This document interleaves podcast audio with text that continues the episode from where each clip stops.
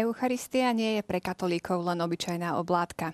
Čo, respektíve, kto sa ukrýva v tomto malom kúsku, ktorý môžeme každodenne príjmať počas svätej omše? A čo vôbec získavame tým, že chodíme na sväté príjmanie? Ak vás zaujali tieto otázky, určite si nenechajte ujsť dnešnú časť relácie Fundamenty. Dobrý večer.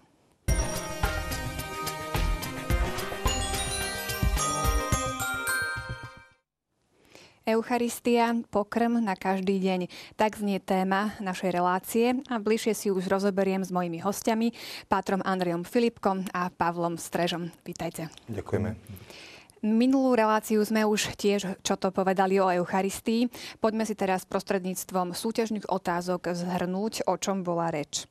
Prvá otázka. Eucharistia patrí medzi sviatosti uvádzania do kresťanského života, alebo sviatosti uzdravenia, alebo sviatosti služby spoločenstvu. Tak správna odpoveď je A, sviatosti uvádzania. Páter, prečo? Už samotná, samotné pomenovanie nám naznačuje, že keď som sa začlenil do Božej rodiny, do cirkvi, tá cirkev sa o mňa stará aj takýmto spôsobom, že mi dáva potom neskôr právo zúčastňovať sa na jej živote, na apoštolate, vďaka sviatosti birmovania. Aby som k tomu ale mal potrebnú silu, potrebujem naozaj byť naplnený nie ľudskou silou, ale Božou silou. Tak ako hovorí svätý Pavol apoštol, všetko môžem v tom, ktorý ma posilňuje. Takže to sú tie sviatosti, preto sa aj nazývajú uvádzaním. Je to v podstate v týchto sviatostiach akoby vystretá Božia ruka. Ty človeče, ak chceš byť silný, tak sa tej ruky chyť a kráčaj so mnou.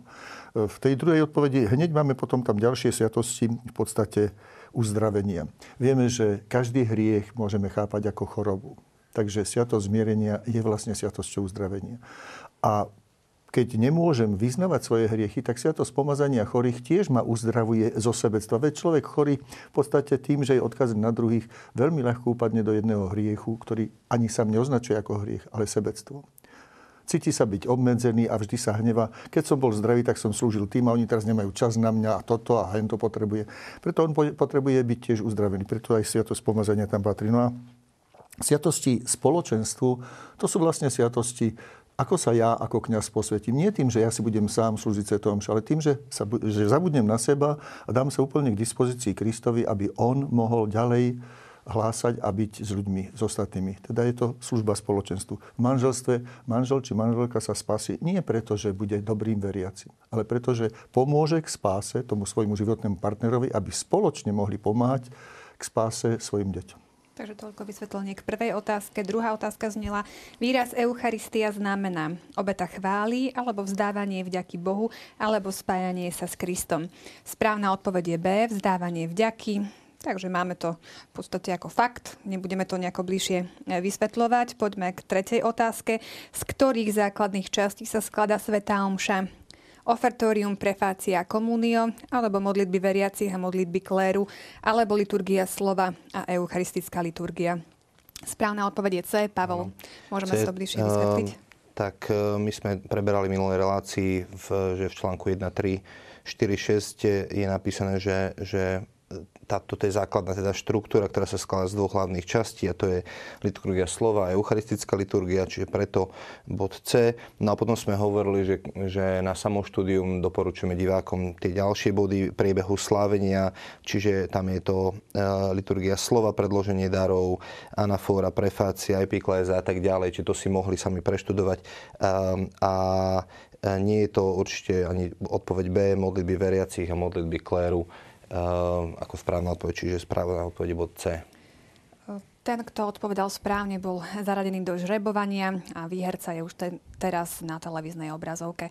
Takže srdečne blahoželáme, získavate od nás peknú cenu.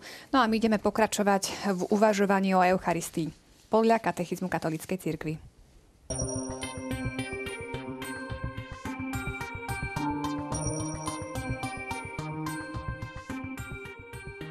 O Eucharistii treba uvažovať, ako o vzdávaní vďaky a chvály Otcovi, ako o obetnej pamiatke Krista a jeho tela, ako o Kristovej prítomnosti mocou jeho slova a jeho ducha.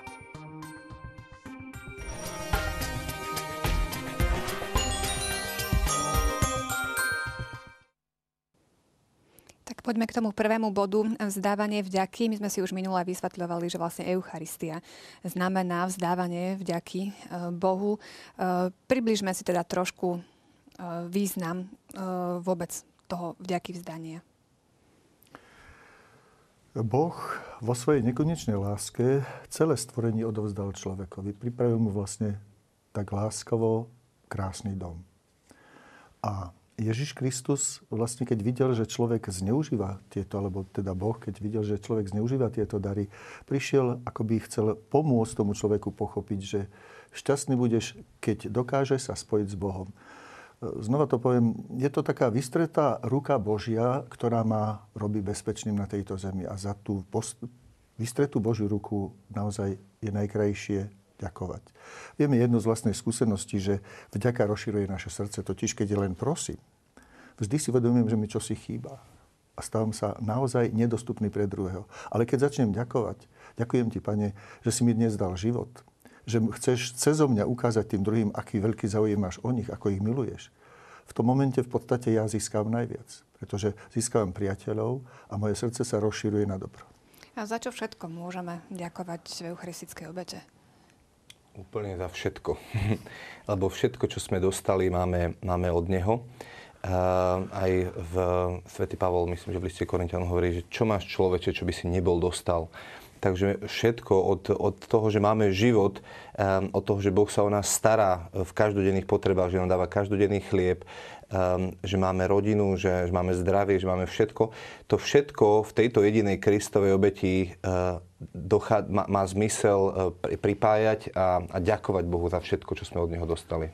V bode tisíc tristopäťdesiatdeväť sa píše o Eucharistii ako o sviatosti našej spásy. Čo to vlastne znamená? No, začneme takto. Kristus je prostredník, Kristus je vykupiteľ a Kristus je spasiteľ. Ak je v Eucharistii Kristus osobne prítomný, tak ako prostredník, keď ja niekoho urazím, kto je o mnoho vyššie v spoločenskom rebríčku ako ja, nemám možnosť sa priblížiť k nemu a odprosiť ho. Hľadám nejakého prostredníka, niekto, kto je k nemu bližšie, kto je medzi mnou a ním trebárs. To je prvá funkcia, ktorú robil Kristus. Prišiel na zem, stal sa našim bratom, hoci Boh bol, je prostredníkom našim, pretože on môže s Otcom rozprávať o nás. Je vykupiteľom, pretože on nielen, že sa prihovára u Otca za nás, ale keď Otec povedal, no dobre, ale zničili poriadok a nejak to treba napraviť, tak on povedal, ja to za nich zaplatím. Takže je našim vykupiteľom. On nás vykúpil z otroctva, lebo inak boli by sme ostali otroci. A je našim spasiteľom, že on nielen sa prihováral za nás, že zaplatil tú dlžobu, ale povedal, ale aby ste došli k cieľu, do toho videnia Boha blaženého, tvare do tváre, aký je, aby, teraz ho vidíme len akoby v hádanke, ako hovorí Sväté písmo, ale aby ste bezpečne kráčali, ja ostanem s vami, a to je ten spasiteľ. Spása, to je záchrana, teda dosiahnutie plnosti života v Bohu. Ak by som vám doplnil, vlastne celá Eucharistia je o Veľkej noci a o teda smrti a zmŕtvych staní Pána Ježiša, a pri jeho smrti sa roztrhla chrámová opona a to je symbol toho, že, že za oponou bola svätyňa svätých a miesto, kde sme sa nemohli priblížiť, a skrze Kristovú smrť máme možnosť vstupovať za oponu, to znamená do prítomnosti Boha. Čiže to, čo nebolo možné ľuďom, že sme boli e, stratení v našom hriechu, tak skrze Kristovú smrť a jeho zmŕtvychvstanie máme možnosť slobodne pristupovať k Bohu. Čiže sme zachránení. A Pavol v liste Korinťanom hovorí, že, že Boh, Ježiš nás vytrhol um, z kráľovstva temnoty a preniesol nás do kráľovstva svojho svetla. Čiže my sme prenesení a môžeme vstupovať do, do, do prítomnosti Otca. Čiže máme obnovený vzťah s Bohom. To, čo Adam stratil, tak sme v Kristovi na novo získali. Ďalej katechizmus píše o tom, že teda treba uvažovať o Eucharistii ako o obetnej pamiatke. My sme už aj minule spomínali, že nejde len o nejakú spomienku, ale tá, tú pamiatku treba chápať aj v nejakom inom zmysle. Takže si približme, o, o akú obetnú no, pamiatku ide. Svätá omša sa nazýva aj anamnéza niekedy. A tá anamnéza má také tri prvky v sebe. Že je to totiž predovšetkým spomínanie na udalosť, ktorá sa v minulosti stala, už je skončená. A zároveň je to sprítomnenie tej istej udalosti. Hic et nunc, tu a teraz. Túto udalosť môžeme na novo prežiť A ešte ďalej, Eucharistia je vlastne práve preto takto nazvaná ako sprítomňujúca pamiatka, že ona v podstate už teraz nám ponúka predchuť nebeskej hostiny v Božom kráľovstve v plnosti. Čiže Kristus ten istý včera, dnes i na veky. Hej, že, um, on je pánom času, tým, že zničil smrť, tak, uh, tak uh, môže tu byť teraz s nami práve v tejto chvíli. Čiže sprítomňujeme to, čo už bolo k minulosti, ale tiež anticipujeme budúcu slávu. V bode tisíctristošesťdesiatštyri sa píše, že teda v Eucharistii sa uskutočňuje dielo nášho vykúpenia. Ako si máme túto skutočnosť pripomínať, aby nám to tak nezovšednelo? Lebo predsa len, kto chodíva aj častejšie na svätú omšu, naozaj zažíva tam stále ten veľký okamih a môže sa to stať možno takou rutinnou záležitosťou, že si tam neuvedomujeme, čo sa vlastne deje. Viete, myslím si, že dnes, kedy prežívame už tro, posvetné trojdnie veľkonočné, tak naplno.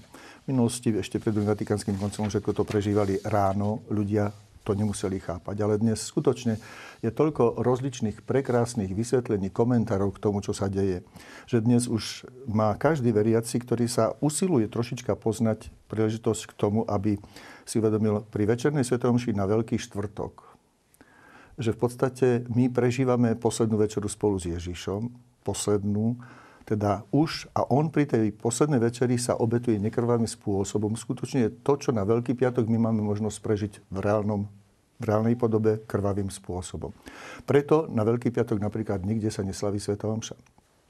Lebo jediná obeta, každá svätá omša je vlastne sprítomnením tej jedinej obety Veľkého piatku a to, čo Ježiš nekrvavým spôsobom robil na Veľký štvrtok. Práve k tomu som mala teda ďalšiu otázku. Ďalej sa píše, že Kristova obeta a obeta Eucharistie sú jedna a jediná obeta. Vieme však ale, že Ježiš teda na kríži zomrel, čiže išlo o nejakú krvavú obetu. Ako, ako to môže byť jedna a jediná? No, ako jedna to máme jediná, rozumieť? Pretože aj, obetova, aj teda obetný dar, aj obetník je v, každej, v každom prípade ten istý. Na kríži Kristus obetuje seba samého, nebeskému Otcovi, za nás. Na Veľký štvrtok pri poslednej večeri urobil to isté, len nekrvavým spôsobom. A pri svätej omši on je hlavný obetník, ale sprítomne tú svoju nekrvavú obetu, aj krvavú, ju sprítomňuje prostredníctvom kňaza. Teda tam povieme, že je jediný pri poslednej večeri a na, na Veľký piatok. A tu povieme, že je hlavný. Aby sme ukázali, že teda využíva prostredníctvom tých, ktorých si vyvolil sám, aby v jeho diele pokračovali. Eucharistia je aj obetou cirkvi. Píše sa v katechizme. Ako tomu máme rozumieť? Môžeme si zacitovať z článku jeden tri šesť osem. Život veriacich, ich vzdávanie chvály, ich utrpenie, ich modlitba, ich práca sa spájajú s Kristovým životom a s jeho vzda- vzda- vzdávaním chvály, utrpením, modlitbou, prácou a s jeho dokonalou obetou a tak nadobúdajú novú hodnotu. Keďže Kristus je hlava a my sme jeho telo cirkvi, tak spolu s ním prinášame tú najvzácnejšiu obetu jeho vlastného syna Otcovi a v ňom Môžeme, môžeme zažívať to, že, že, že všetko, čo žijeme, dostáva nový zmysel. Všetka tá práca, utrpenie, služba, modlitba, práca, v ňom a v tejto dokonalej jedinej obete sme prijatí a akceptovaní u Boha. Pri svätej omši sa vždy aj spomína pápež, miestny biskup. Prečo je to dôležité, aby sme ich spomínali pri každej svätej omši? V konštitúcii Sacrosanctum Concilium je veľmi pekne napísané o tom, ako zdôvodnenie, prečo máme ísť na svätú omšu. Nielen, aby sme vzdávali slávu Bohu, chválu, aby sme ho prosili a odprosovali, ale a ďakovali mu, ale zároveň máme sa učiť spoločne s Kristom seba samých obetovať. Že teda nie len ten chlieb a víno. Hoci, poviem, chlieb a víno znova symbolizujú prácu všetkých nás.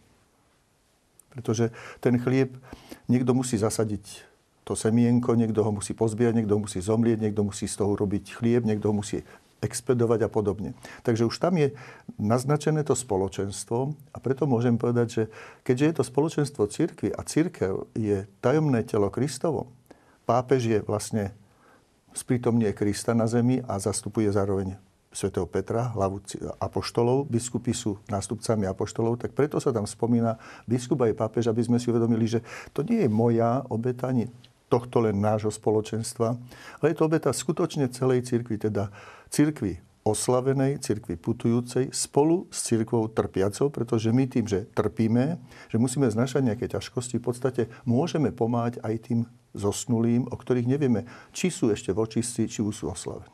Spomínajú sa teda, už ste spomínali aj zosnulých, ale aj e, svätí, Panna Mária.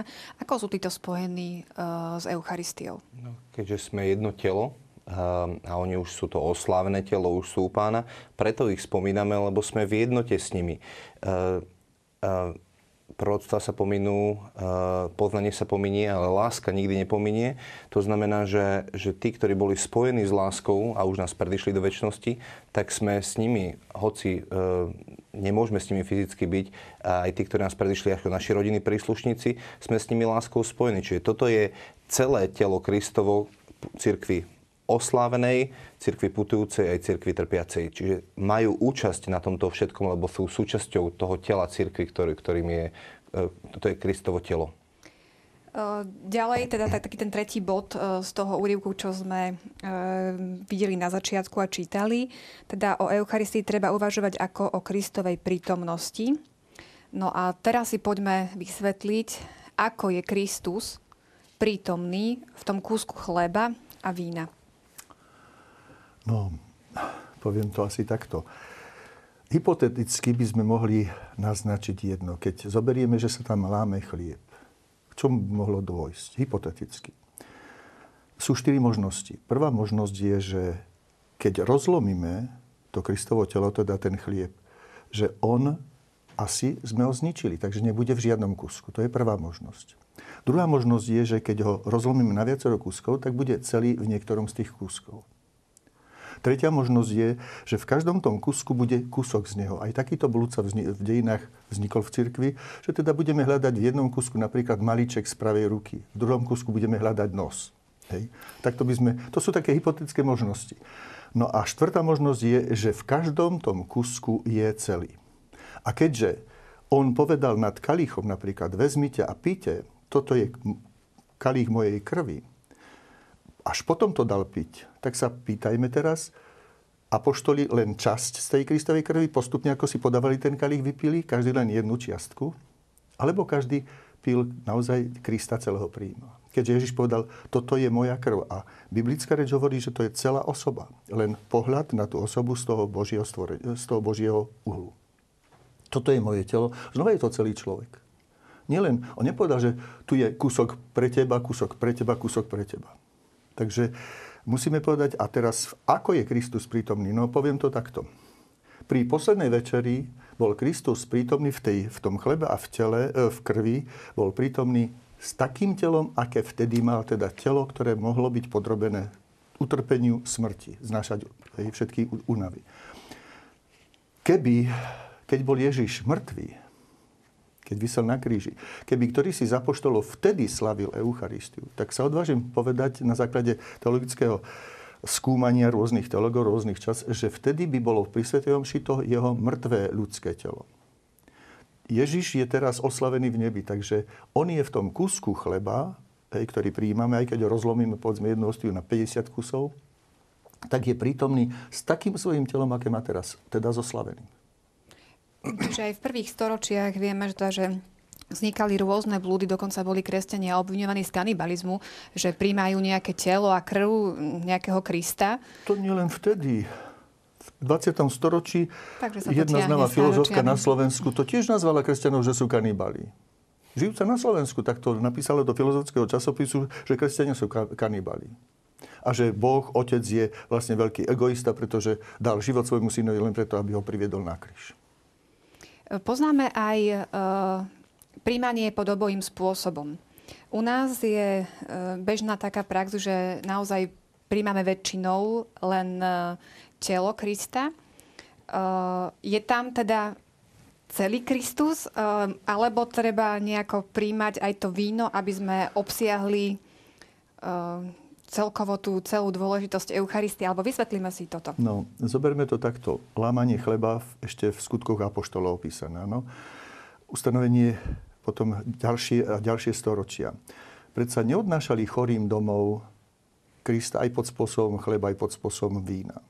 ale chorým odnášali od začiatku pod spôsobom chleba. Pretože v prvotnej cirkvi tradícia prijala to, že v každom tom spôsobe je celý Kristus. Preto až roku tisíc štyristo pätnásť na Kostnickom sneme proti utrakvistom, teda tým, ktorí chceli, aby sme mohli prijať celého Krista, musíme prijať aj telo, aj krv. Tak až vtedy na Kostnickom sneme cirkev definovala ako pravdu viery to, že Kristus je v každom spôsobe prítomný celý. Preto znova to len poviem takto. Ja to tak cítim, že asi si to musíme stále opakovať, pretože opakovanie je matkou múdrosti. Telo nie je meso. Meso je telo zbavené krvi a už zbavené života. Telo je živé. Áno. Krv nie je krvou, keď je zbavená tela, keď nie je v krv, ale pretože ona zhustne z chrastavy. Takže to už nemôžeme hovoriť o nej, o krvi. Poviem, že je to chrasta. A keď hovoríme telo a krv, takže už v týchto slovách je naznačené, že teda len vždy troška iným spôsobom hľadíme na toho Krista. Ale je to celý Kristus. Ale na druhej strane, ja by som veľmi túžil po tom, aby sme prijímali pod obojakým spôsobom, lebo predsa len Pán Ježiš hovorí, že vezmite a jedzte z neho všetci. A potom hovorí, vezmite a pite z neho všetci. A, a tie, tie symboly, keď hovoríme o, o symboloch, a v minulej relácii sme hovorili aj o predobrazoch, niečo znamenajú. A že, že ja viem, že z praktického hľadiska je to jednoduchšie, ale napríklad na západnej, na západnej Európe, keď som bol, tak tam ako bolo bežné, že, že, že sme dostávali pod obojakým spôsobom aj počas bežnej, ako keby nedelnej liturgie. A pre mňa je to ako keby také, že, že, že Boh nás pozýva do väčšej plnosti objavenia toho, že aj víno reprezentuje niečo, aj, aj, aj, aj chlieb reprezentuje niečo a obidve tie veci uh, Pán Ježiš ustanovil ako pamiatku svojej večere. Nie sme tak potom no. ako keby ochudobnení o nejaký vôbec taký nie. Ten Znova to zopakujem. Symbol. Ak Ježiš hovorí, toto je moje telo, nehovorí, že to je moje mäso. To som ja. Ak hovorí, to je moja krv, znova to som ja. Takže ak príjmeme s vierou, že je to v tele, celý Kristus a v krvi celý Kristus, tak nevidím dôvod, že musíme prijímať stále aj to, aj to. To sú utrakvisti. Hej, a druhá vec, ešte ďalšia vec, čo poviem, takto. Áno, vo Svetom písme, keď sa oháňame Svetým písmom, tak to poviem ešte jednu vec. Ježiš už v šiestej kapitole Jánovho Evanjelia hovorí, že kto je moje telo, alebo pije moju krv, nehovorí, že a pije moju krv, ale hovorí, kto je moje telo, alebo pije moju krv, ostáva vo mne. Áno. Alebo mňa prijíma. Čo to znamená? Kto je moje telo, alebo pije moju krv, mňa prijíma. Áno. Nie, tam je alebo. Nie, nie, tam je alebo. Uh-huh. Toto je moja, moje telo a moja krv. Áno, to je na inom mieste, ale tam jednoducho je povedané doslovne, že alebo. Že muselo by tam byť, teda skutočne nie je potrebné k tomu. Preto aj cirkev, dajme tomu, áno, prijímala v, prv, v prvých storočiach. To bol velikánsky kalich s dvoma ušami, z ktorého potom, v ktorom konzekrovali pre všetkých, hej, to víno, aby bolo pre všetkých. Ale keď sa rozrastala cirkev, nebolo možnosti už, aby všade bolo toľko. Hej, a ďalšia vec, keď my veríme, že je vo víne, v podspôsobom vína Kristus celý, my ho uchovávame. Ale Kristus ostáva v, tom, v tom, tej podobe, v tom spôsobe len dovtedy, kým trvá spôsob. A my vieme, že otvorené víno, keď skysne, to už je ocot viny, to už nie je víno. Tak museli by sme sa pýtať, je Kristus vo vinnom octe? Nie, tak vypijeme, tak vypijeme všetko no, víno dobre, na svätej omši. Len viete, potom by mohlo dôjsť v takej situácii, že ja počítam, že bude na svätej omši, ja neviem, tristo ľudí, no a nakoniec bude musieť vypiť ja sám kňaz, áno, ja neviem, tri štvrte litra vína. To... A potom bude tak, ako na moste v Bratislave, to na, bolo to napísané, že, hej, že ktoré je najsilnejšie víno, taký žartík vznikol. No omšové. Prečo? Pretože jeden pije a všetci spievajú. To bol taký žartík z toho, hej? Áno, dá sa namáčať no. aj oblátka do, do vína. Áno, aj, aj to a je teraz možnosť. Máme problém, to sú znova teraz hygienické dôvody, to sa dá veľmi, veľmi dlho diskutovať o tom. Cirkev dovoluje v niektorých prípadoch, aby sme prípadne mohli prijímať. Prípadne si skúsme aj spomenúť tie prípady, že kedy... Povedzme, pri sam... sobašnej svätej omši, s všetkým svadobčanom, nielen mladému paru, ale všetkým, pretože oni sú všetci hostia. Tam by som tak toto povedal. Pri primiciach, pri vysiacke, pri svätej omši nejakej špeciálnej skupine.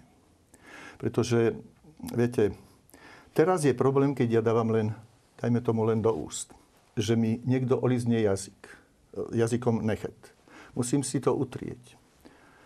Tam, kde dávajú pod spôsobom vína, majú špeciálne buď trubičky, alebo lyžičky. A musia dávať veľký pozor, aby sa tou lyžičkou znova nedotkol pery, pretože už je to v podstate... Máme problém, že dnes máme veľmi mnoho ľudí, ktorí sú alergickí na rôzne veci.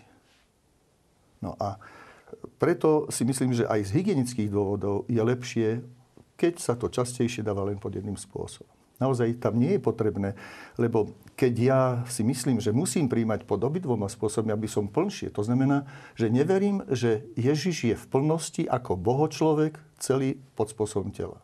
Tým pádom možno by mohli byť aj pochybnosti o tom, no, keď sa láme hostia. Čiže asi by sme mohli o tom v podstate polemizovať a diskutovať ešte, ešte dlho, ale zásadné je práve to, že čo ste teda aj povedali, že Kristus je celý prítomný. V, každej, v, každej, v každom kúsku, v každej časti a celý. Poďme teraz k ďalšej časti, a to je kult Eucharistie. Vysvetlíme, vysvetlíme si to, čo to vlastne znamená. Kult Eucharistie, to je uctievanie, prejavenie veľkej úcty. No a pretože katolícka cirkev verí, že Kristus je prítomný v každom tom spôsobe, dovtedy, kým spôsob trvá, preto máme v našich kostoloch bohostánok, kde uchovávame Eucharistiu. A ten kult Eucharistie môže sa uskutočniť buď adoráciou, tam môže byť spoločná alebo súkromná, môžem tam ísť kedykoľvek a môžem uctievať Krista prítomného v Eucharistii, v bohostánku. Alebo môže sa uskutočniť, povedzme, ďalší spôsob. Sú to tzv. Eucharistické procesie na Božie telo, hej, na vzkriesenie, keď sa ide s monštranciou, to je tiež kult Eucharistie. Alebo dokonca kult Eucharistie, mali sme to tu tiež v Bratislave pred niekoľkými rokmi ešte začiatky pápeža Jana Pavla druhého, tzv. Eucharistický kongres. To je tiež v podstate svojím spôsobom, pretože všetko, čo tam zaznievalo, všetko, čo sa robilo, bolo preto, aby sa prehlbil vzťah veriacich k Kristovi prítomnému v Eucharistii. Ako prejavovať úctu Kristovi v Eucharistii, napríklad počas adorácie? No, počas adorácie. Teda predovšetkým si musím prítomniť, že som ho, sprítomniť, že som ho prišiel navštíviť. Nielen, že som mu prišiel hovoriť, ale že ho chcem aj počúvať. Preto napríklad, keď sa robia také eucharistické pobožnosti, tak má tam byť, dajme tomu, spoločný spev, nejaká modlitba v mene všetkých, priestor na súkromnú modlitbu, ale aj priestor na to, aby som sa snažil započúvať, čo mne hovorí Kristus. Pretože on sa prihovára napríklad, môžem to urobiť tak, že zoberiem si Sväté písmo, prečítam, zvedomím, že to mne hovorí Kristus teraz. A je to rozhovor. Rozhovor môže byť reálny, môže byť virtuálny. Reálny rozhovor, povedzme, kázeň v kostole je zvyčajne virtuálny dialog, pretože hovorí kňaz a veriaci počúvajú. On môže zareagovať. Áno, vidím, že sa vám to nepáči, ale toto je učenie cirkvi, ja to inak nemôžem povedať. Áno, ale to ostáva vždy virtuálny dialog. A takisto pri tej adorácii môže byť skutočne virtuálny dialog. Skôr, že teda hovorím ja Bohu, ďakujem mu za to, že je tu, že je tak nekonečne milosrdný, alebo ho počúvam, čo mi on hovorí o svojej láske, o svojej dobrote, o svojej pokore. Pápež František v, v apoštolskej exhortácii Evangelii Gaudium hovorí, že, že ak naše srdcia sú chladné, tak potrebujeme znovu a znovu prichádzať pre neho a dovoliť, aby on hľadel na nás, aby on nás kontemploval. A aj toto je ten rozmer, ako otec, otec Andrej hovorí, že nie len jednostranne, že ja prichádzam k Bohu, ale dovolí, aby on prišiel ku mne. Pretože my veľakrát tiež hovoríme, že poďme adorovať Boha, poďme, poďme uh, my pozerať na neho, ale pápež František to otáča tiež a hovorí, ale Boh tiež s láskou hľadí na teba. Boh je ten, ktorý, ktorý na teba s láskou pozerá a, a uvedomenie si toho, že, že, že Boh, ktorý je tak dokonalý, miluje mňa, to je to, čo rozpaluje moje srdce, čo, čo, čo naštartuje na novo ten oheň lásky, že som milovaný. E, pretože to, čo sa dotkne ľudí um, a čo ich povzbudí k hľadaniu Boha, tak nie je to, že ja im budem hovoriť, ako ja veľmi milujem Boha, ale že sa budem správať ako ten, ktorý je milovaný Bohom. Pretože každý túži byť milovaný a, a to je niečo, čo, čo, čo, čo prináša autentické svedectvo, že ten dialog je obojstranný. Že to nie je iba moje nejaké nasmerovanie na neho, ale že je to o ňom, ktorý túži mať vzťah so mnou a on prichádza ku mne, on hľadí na mňa. V V živote jedného svätého som čítal, nepoviem, že ktorého, lebo si nepamätám, ale sa mi to tak veľmi páčilo, že prišiel do prázdneho kostola, kľakol si pred dvojstánok a hovorí: Pane, som tu ako nemého viatko. Neviem, čo ti mám povedať, ale teším sa, že môžeš na mňa hľadieť. A to bolo úžasné. Čiže aj toto je akýsi taký druhý rozmer alebo ďalší rozmer dá Eucharistie. Nemusí ísť len vyslovene o príjmanie tela a krvi Krista. Ale poďme teda späť k tomu príjmaniu. Katechizmus nám hovorí aj o ovoci. Čiže čo získavame príjmaním?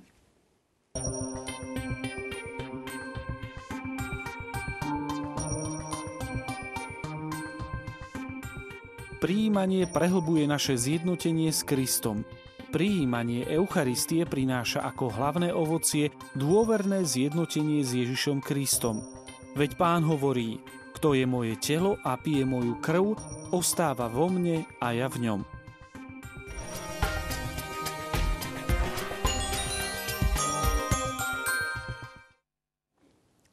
Prijímanie, ako sme teda počuli, prehlbuje naše zjednotenie s Kristom.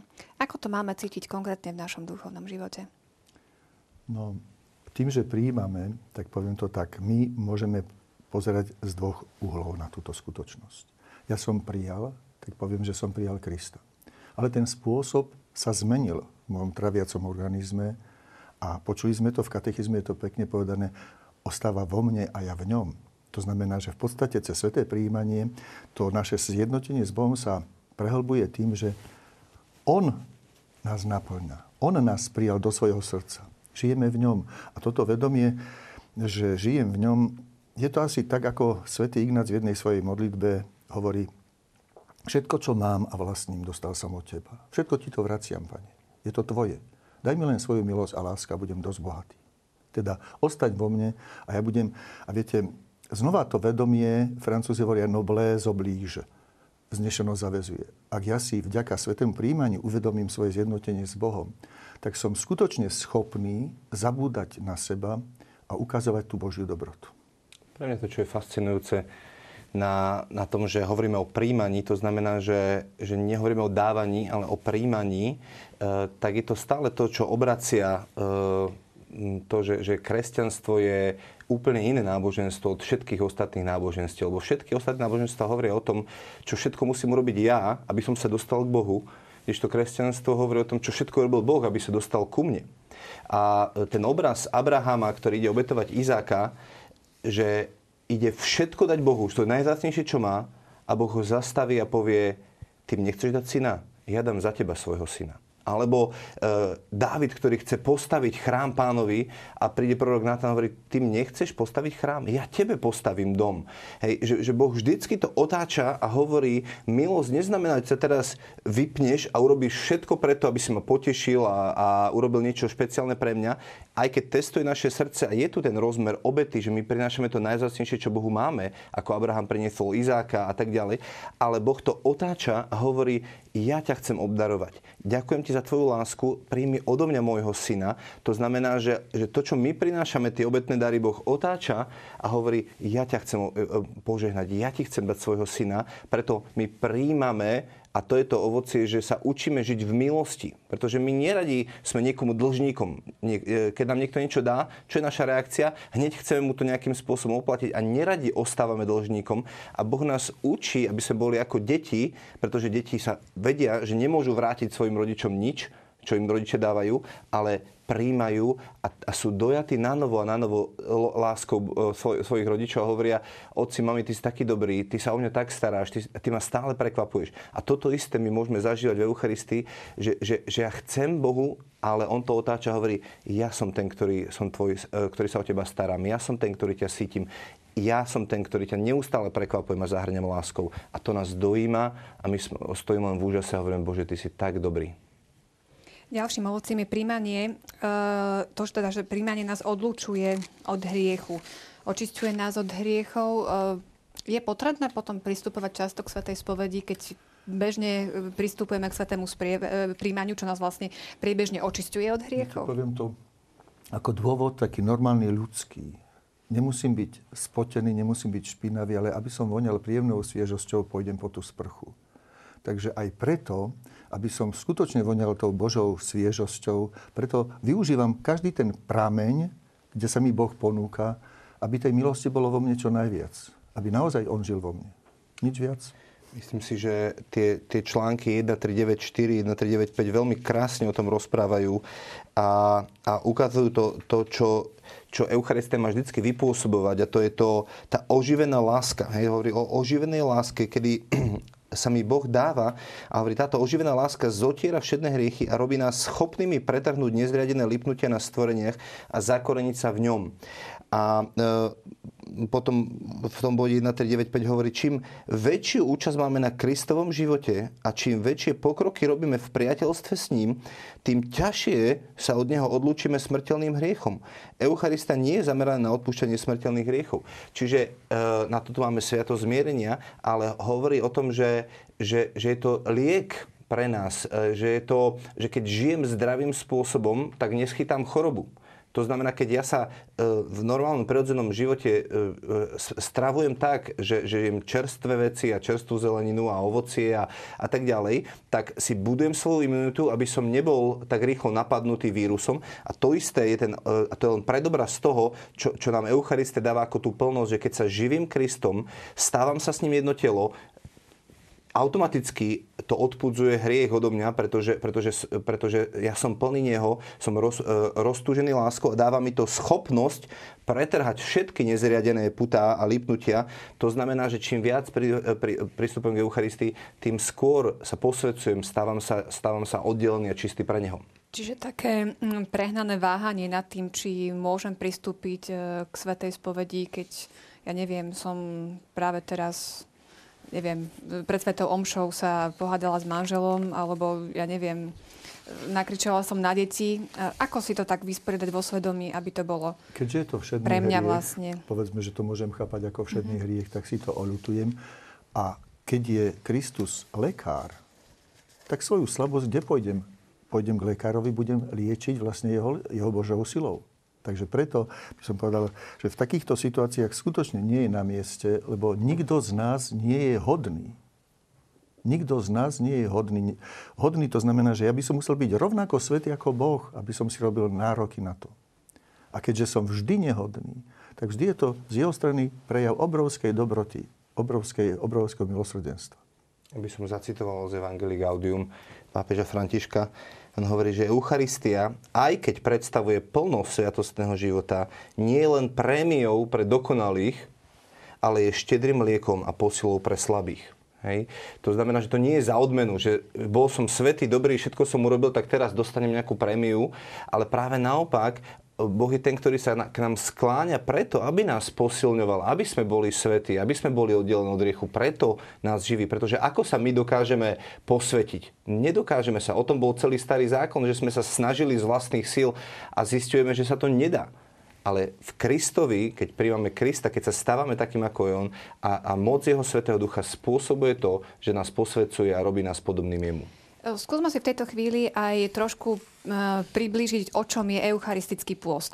Lebo ja sa aj stretávam s mnohými takými reakciami, že jednoducho človek nejde na príjmanie, lebo tú hodinu pred e, tou svetou omšou či pred príjmaním jednoducho nedodržal e, eucharistický pôst. Je to výsledok, znova takéto problémy, to je výsledok nášho minimalizmu. Totiž znova o tom eucharistickom pôste je povedané v cirkevných dokumentoch, že aspoň hodinu. Keď vynecháme to slovko aspoň, tak ako som treba spovedal pri svätej spovedi, že takýmto spôsobom vychovávame ročiakov, tak tu tiež máme problém, že mi chýbajú dve minútky, lebo som si podal no hodinu. Ale teraz pán farár namiesto sedem minút mal kázeň len tri minúty a mne chýbajú dve minúty, aby som dodržal tú hodinu.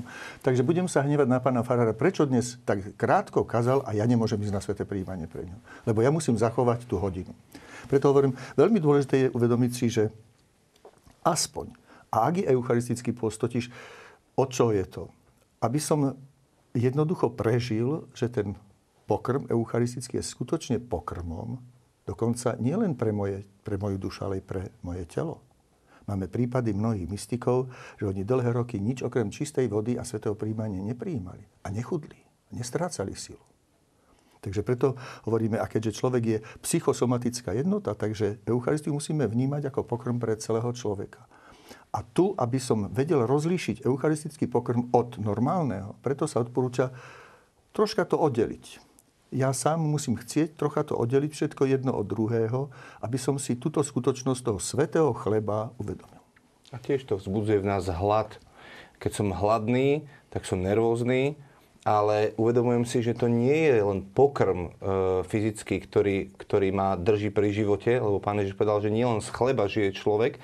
A, a preto ja môžem pretransformovať ten hlad a povedať, Pane, áno, som hladný, ale ak po niečom som hladný, tak si to Ty. Ak mi niečo chýba v živote, tak to nie je to, aby som mal plné brucho, lebo mne Bohom nie je brucho, ale Ty si môjim Bohom a ja chcem prijať Teba. Čiže toto sú také tie rozmery toho eucharistického postu. Naozaj treba e, chápať zmysel, o čom to celé je, a nie tak akože škrupulózne trvať na tom, že jednoducho odpadnem radšej v kostole, ako by som sa mal najesť alebo napiť. Dobre, poďme ďalej k tomu ovociu. Eucharistia utvára cirkev. Čo z toho pre nás ako jednotlivcov cirkvi plynie? Tým, že prijímame toho istého Krista, my sa zjednocujeme s ním, ale aj navzájom. On ten istý je v každom z nás. A teda ako spoločenstvo sme tajomné telo Kristovo. Aj v tomto zmysle hovorí svätý Pavol apoštol, že Kristus je hlavou a my sme telo Kristovo. A vytvára cirkev, no pretože ak ja ho prijímam, tak mám silu spritomňovať jeho dobrotu, jeho lásku, teda budovať na zemi Božie kráľovstvo, ako povedal Pán Ježiš. Približuje sa Božie kráľovstvo a na druhej strane hovorí, Božie kráľovstvo je medzi vami, je vo vás. Takže tam sme vlastne vďaka Kristovej sile sme schopní budovať to spoločenstvo s inými ľuďmi. A teda preto budujeme cirkev. A dôležité je naozaj si uvedomovať, že, že slávenie Eucharistie nie je nejaká individuálna moja osobná modlitba. Že nás to vždycky vyvádza z individualizmu do spoločenstva. Farnosť je spoločenstvo spoločenstiev a keď farnosť sláví spoločne Eucharistiu, tak sú to jednotlivé bunky životodárne, ktoré spolu tvoria telo.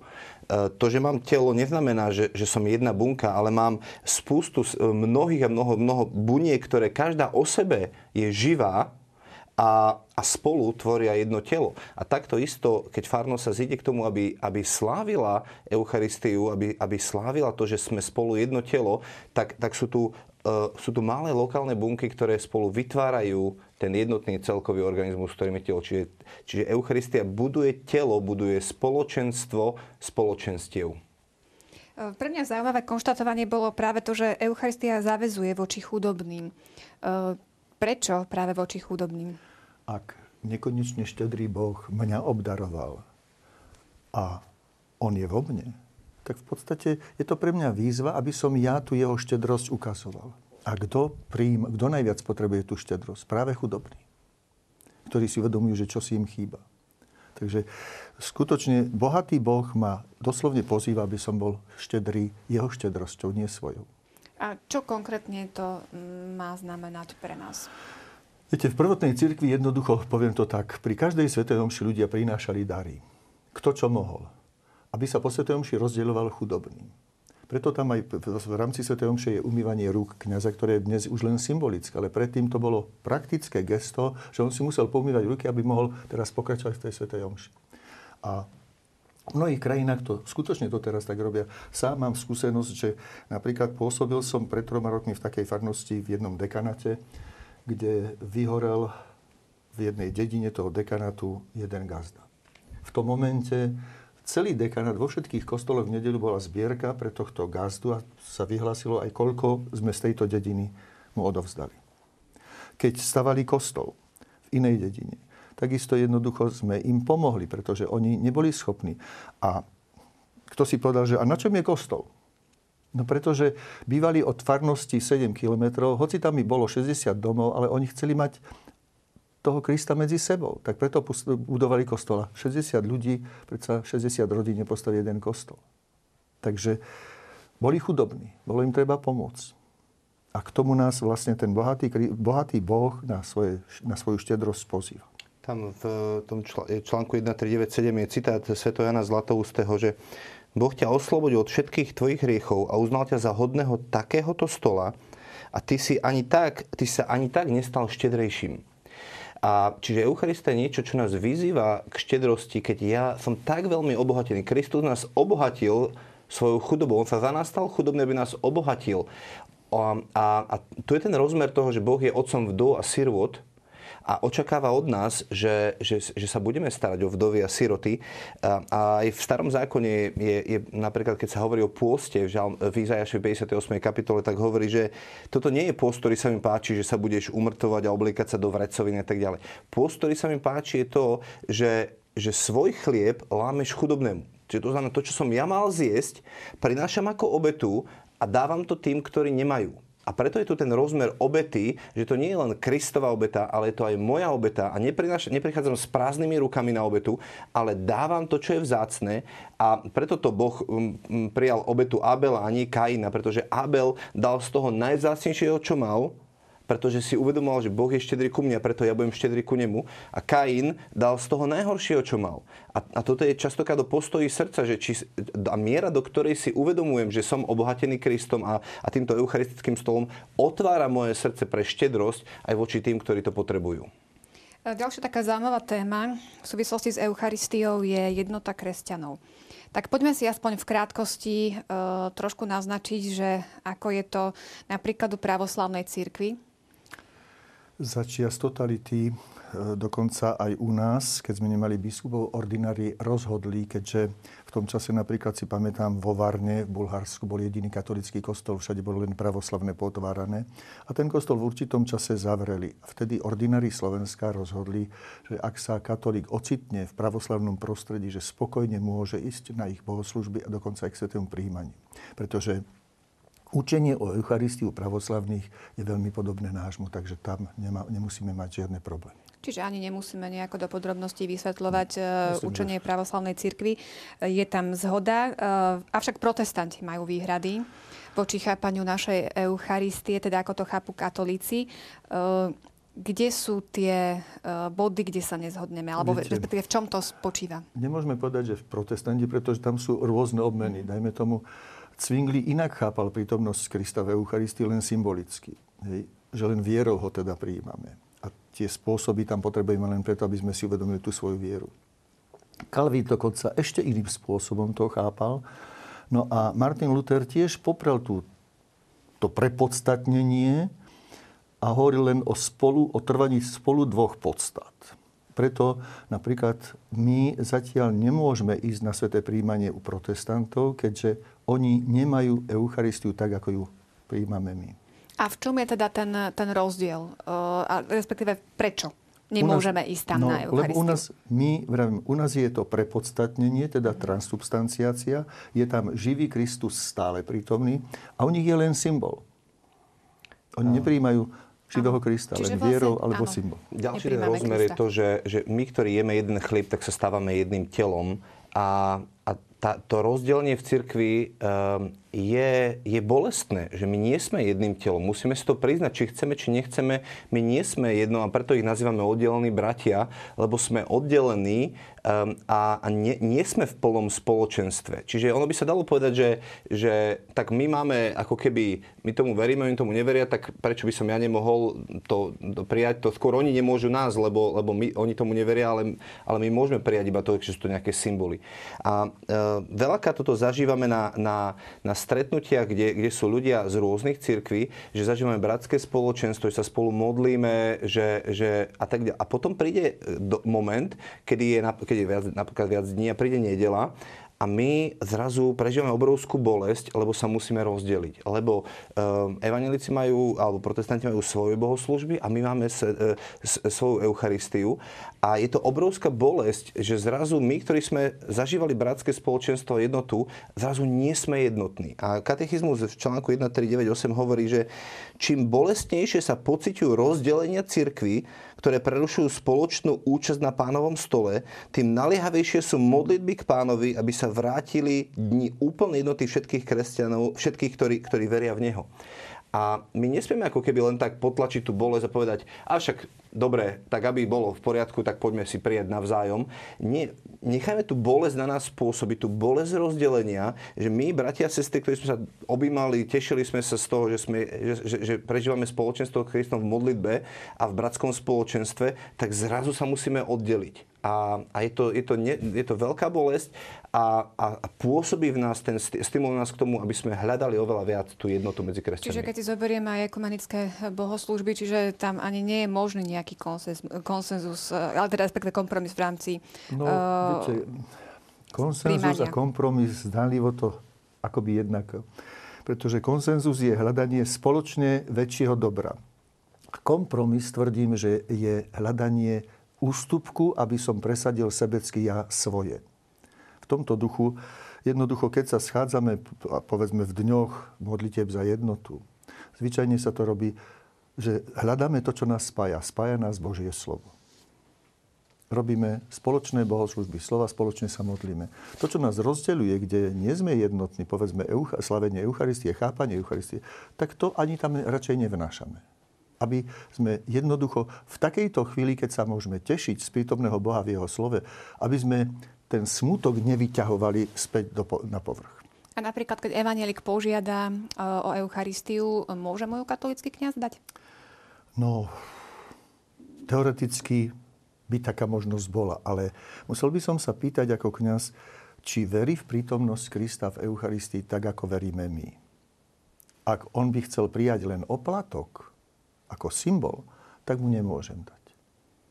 Ak by prijal tú Eucharistiu skutočne s tým, že verí v prítomnosť Krista tak, ako, pri, ako veríme my, tak v tom prípade áno, ale by som ho žiadal teda, ak chceš prijímať, tak poď do plného spoločenstva. Krst si napríklad uznávame, že ťa nebudem prekrsťovať, hej, ale skús, ak chceš prijímať Eucharistiu, tak poď. Ako je to určite zaujímavá no. téma ekumenizmu, ale myslím, že tomu sa môžeme venovať niekedy na budúce. Myslím, že to podstatné sme si vyjasnili, rozumieme ten rozdiel, ten posun. A poďme ešte teda k takej poslednej téme, a to k závdavku. Je to taká tá posledná kapitolka tejto téme o sviatosti Eucharistie. Čo teda z neba okusujeme už tu pri príjmaní Eucharistie? Spájame sa s oslaveným Kristom.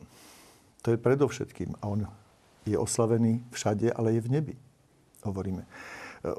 Ďalej, učenie cirkvi od začiatku je, že v podstate slávenie pozemskej liturgie je predchuťou slávenia tej nebeskej. Takže už máme možnosť vlastne preciťovať blízkosť neba. Áno, tam aj katechizmus píše, že nemáme istejší závdavok ani zjavnejší znak nádej na nové nebo a novú zem ako Eucharistiu. Ako nám môže Eucharistia pomôcť získať večný život? Tým, že ju prijímame s radosťou, s vďakou a že naozaj sa snažíme pripodobňovať tomu Kristovi, ktorý k nám prichádza. A možno veľmi jednoducho Ján hovorí v prvom liste Jánovom, že kto má Krista, má život, kto nemá Krista, nemá život. Toto som vám napísal preto, aby ste vedeli, že máte večný život. Čiže tým, že my prijímame Krista, či mám Krista, mám v sebe večný život, lebo Pán Ježiš hovorí v Jánovom Evanjeliu v sedemnástej kapitole, že večný život je v tom, aby poznali teba, jediného pravého Otca, a ktorého si poslal, Ježiša Krista. Čiže keď svojim srdcom poznávam Krista, keď ho mám v sebe, tak mám v sebe večný život, čiže závdavok budúcej slávy, do ktorej ma Boh povoláva. A toto je ten jeden rozmer, ktorý tak častokrát nevnímame aj na svätej omši, že my, a, že my očakávame splnenie blaženej nádeje a príchod nášho Spasiteľa Ježiša Krista. To sa modlíme. Čiže my očakávame to a hovoríme, Pane Ježišu, kedy už prídeš? Kedy už moje telo bude premenené na oslávené telo, kedy ťa budem úplne podobný, kedy ťa už budem vidieť takého, aké si z tváre do tváre, kedy už budem môcť byť v plnom spoločenstve s tebou, lebo teraz vás čiastky poznávam, ale túžim potom ťa poznať tak, ako ty si poznal mňa. Musíme pri každom príjmaní pociťovať také... to poviem, také, takú bláženosť, takú radosť, e, také prežívanie, pociťovať nejakú zvláštnu milosť? Asi ťažko. Pretože je ťažko celkom ovládať svoje city. Človek ich veľmi ťažko ovláda. Hej, a naozaj to v tom nesú... Ja poviem, že niekedy možno, že ten svätý nepokoj je vzácnejší v nás, hej, ktorý budeme pociťovať aj pri svetom prijímaní, ako nejakú bláženosť. na druhej strane bolo by zle, keby sme nepocitovali nikdy nič. Že, že sú obdobia, kedy je to e, ťažké, niečo ťažké prežívame a, a skôr potrebujeme posilu, ale tiež je to radostné očakávanie, čiže, čiže Boh je vo mne a, a to, to je niečo, čo ma naplňa úžasom a nadšením, že, že mne niekedy po, po svetom príjmaní mi úplne ťahá kutiky do, do, do smiechu, keď prežívam obrovskú radosť a ma minulý švagor pýta, ty čo sa smeješ? Kristus je vo mne, že čo sa, ako sa nemôžeme radovať? Čak nebo je vo mne, on, on je nebo a, a, a Božie kráľovstvo je radosť, spravodlivosť a pokoj v Duchu Svetom. Čiže tá radosť ma naplňa a ja nemôžem jednoducho inak, ja, mi to ťa až ťahá kutiky, ak, aký som radostný, že Boh ma uznal za hodného, že môže prebývať vo mne.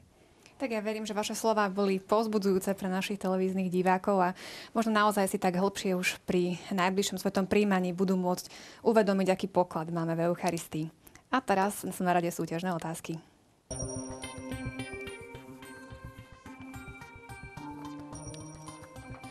V Eucharistii je obsiahnuté po A. skutočne a podstatne telo a krv Ježiša Krista, po B. symbolické telo a krv Ježiša Krista, po C. v chlebe je telo a vo víne krv Ježiša Krista.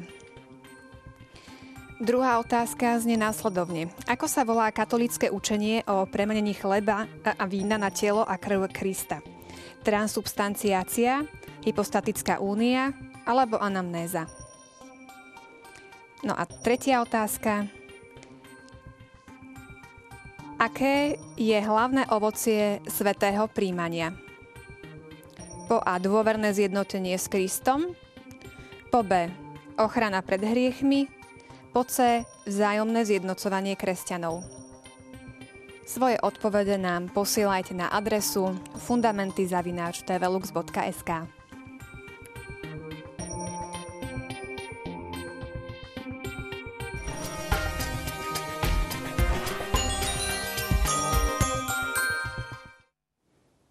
O dva týždne prejdeme k ďalšej zaujímavej téme. Rozoberieme sviatosť manželstva. Téma na budúce znie manželstvo v Božom pláne. Ja sa na vás už veľmi teším. Verím, že aj vy sa tešíte na našu tému, na našich hostí. Zatiaľ sa majte pekne. Dovidenia, pekný večer.